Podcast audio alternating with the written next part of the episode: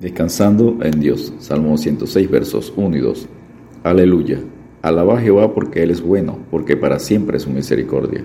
¿Quién expresará las poderosas obras de Jehová?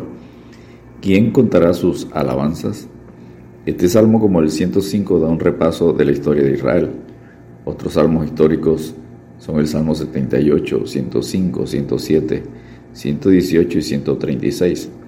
El Salmo 105 es un salmo ígnico se alaba a Dios por sus grandes victorias, mientras que el Salmo 106 es un salmo penitencial, porque el pueblo comete pecado constantemente, presentando en forma realista el pecado de Israel hasta su destrucción por Babilonia. El salmo destaca la paciencia y la misericordia de Dios. Conlleva un énfasis penitencial y didáctico. El salmista y el pueblo confiesan su pecado y procuran perdón. A la vez, al explicar el pecado del pueblo en el pasado, el salmista quiere enseñarnos cómo evitar tales fracasos en el futuro. Y estas cosas les acontecieron como ejemplo y están escritas para amonestarnos a nosotros, a quienes han alcanzado los fines de los siglos. Así que el que piensa estar firme, mire que no caiga. 1 Corintios 10, versículos 11 y 12. Número 1. Alabanza a Dios. Salmo 106, versos 1 al 3. Aleluya, alaba Jehová porque Él es bueno, porque para siempre es su misericordia. ¿Quién expresará las poderosas obras de Jehová?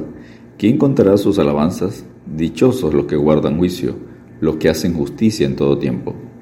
Correctamente el salmista empieza alabando a Dios. Dios siempre merece nuestra alabanza, aunque casi todo el salmo va a tener un tema pesimista de fracaso por el pecado. El salmista puede alabar a Dios sinceramente porque se ha resaltado la misericordia de Dios. A Jehová cantaré en mi vida, a mi Dios cantaré salmos mientras viva. Salmo 104, verso 33. Número 2. Clamor personal. Salmo 106, versos 4 y 5. Acuérdate de mí, oh Jehová, según tu benevolencia para con tu pueblo.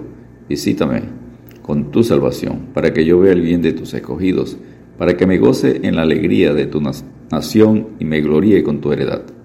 El salmista expresa su sentir personal y del pueblo, busca el perdón de Dios. Con misericordia y verdad se corrige el pecado, y con el temor de Jehová los hombres se apartan del mal. Proverbios 16:6. Número 3. De la duda a la fe. Salmo 106, versos 6 al 12. Pecamos nosotros, como nuestros padres, hicimos iniquidad, hicimos impiedad. Salmo 106, versos 6. El salmista se identifica con el pecado del pueblo y con sus padres. Un avivamiento normalmente empieza con la confesión del pecado. Otras oraciones semejantes están en Ezequiel 9, versículos 6 al 15, en Nehemías capítulo 9 y en Daniel capítulo 9. Los israelitas dudaban de Dios cuando estaban en apuros junto al Mar Rojo. A pesar de eso, Dios les salvó de los egipcios por medio de un gran milagro. Esto produjo fe en los israelitas en Éxodo 14:31. En su misericordia, Dios a menudo hace señales y prodigios que ayudan a aumentar la fe. El salmista empieza a presentar una serie de fallas del pueblo de Israel. Tiene un propósito en esto, quiere enseñar al pueblo de ahora, de nuestros tiempos, y los que vienen en el futuro, cómo evitar las mismas fallas.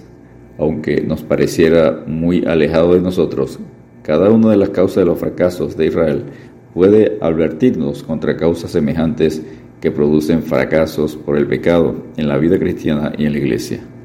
Nuestros padres en Egipto no entendieron tus maravillas, no se acordaron de la muchedumbre de tus misericordias, sino que se rebelaron junto al mar, el mal rojo. Salmo 106, verso 7.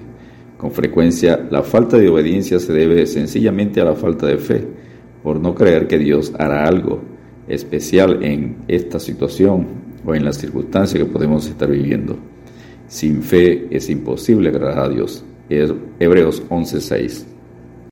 Número 4. Pecados cometidos por Israel. Salmo 106, verso 13 al 46. Ahora el samita empieza a confesar una larga lista de pecados que ha cometido el pueblo a través de los años. Bien pronto olvidaron sus obras, no esperaron su consejo, se entregaron a un deseo desordenado en el desierto y tentaron a Dios en la soledad, y Él les dio lo que pidieron, mas envió mortandad sobre ellos. Solo tres días después de la gran liberación en el Mar Rojo empezaron a quejarse por falta de agua. Éxodo 15, versículos 22 y 23. Después de tan grande salvación, no confiaron que Dios proveería agua, no esperaron su consejo. Dios quiere que oremos, pero también quiere que le escuchemos. Cuando buscamos la dirección de Dios en oración, no debemos solamente hablar a Dios, debemos aprender la importancia de escuchar en silencio y ser sensibles a la voz de Dios, a lo que Él quiere decirnos. Y de igual manera el Espíritu nos ayuda en nuestra debilidad, pues que hemos de pedir como conviene no lo sabemos, pero el Espíritu mismo intercede por nosotros con gemidos indecibles. Romanos 8, 26. Continúa con la lista de pecados, codicia, versos 14 y 15, envidia, versos 16 y 18, idolatría, versos 19 al 23, rebelión, versos 24 al 27, apostasía, sincretismo, versos 28 al 31, provocación, versos 32 al 33, costumbres paganas, versos 34 al 39. Los versos 40 al 43 repiten el ciclo vicioso de jueces capítulo 2 y los versos 44 al 46 se refieren al cautiverio en Babilonia. Finaliza aclamando por misericordia, sálvanos, Jehová Dios nuestro, y recógenos de entre las naciones, para que alabemos tu santo nombre, para que nos gloriemos en tus alabanzas. Salmo 106, verso 47. La promesa de 2 Crónicas 7:14 se repite a través de la Biblia. Si se humilla mi pueblo, sobre el cual es invocado mi nombre, si oran y buscan mi rostro y se vuelven de sus malos caminos, entonces yo iré desde los cielos, perdonaré sus pecados y sanaré su tierra. Descansemos en Dios cantando la doxología, bendito Jehová Dios de Israel, desde la eternidad y hasta la eternidad, y diga todo el pueblo, amén, aleluya. Salmo 106, verso 48. Dios te bendiga y te guarde.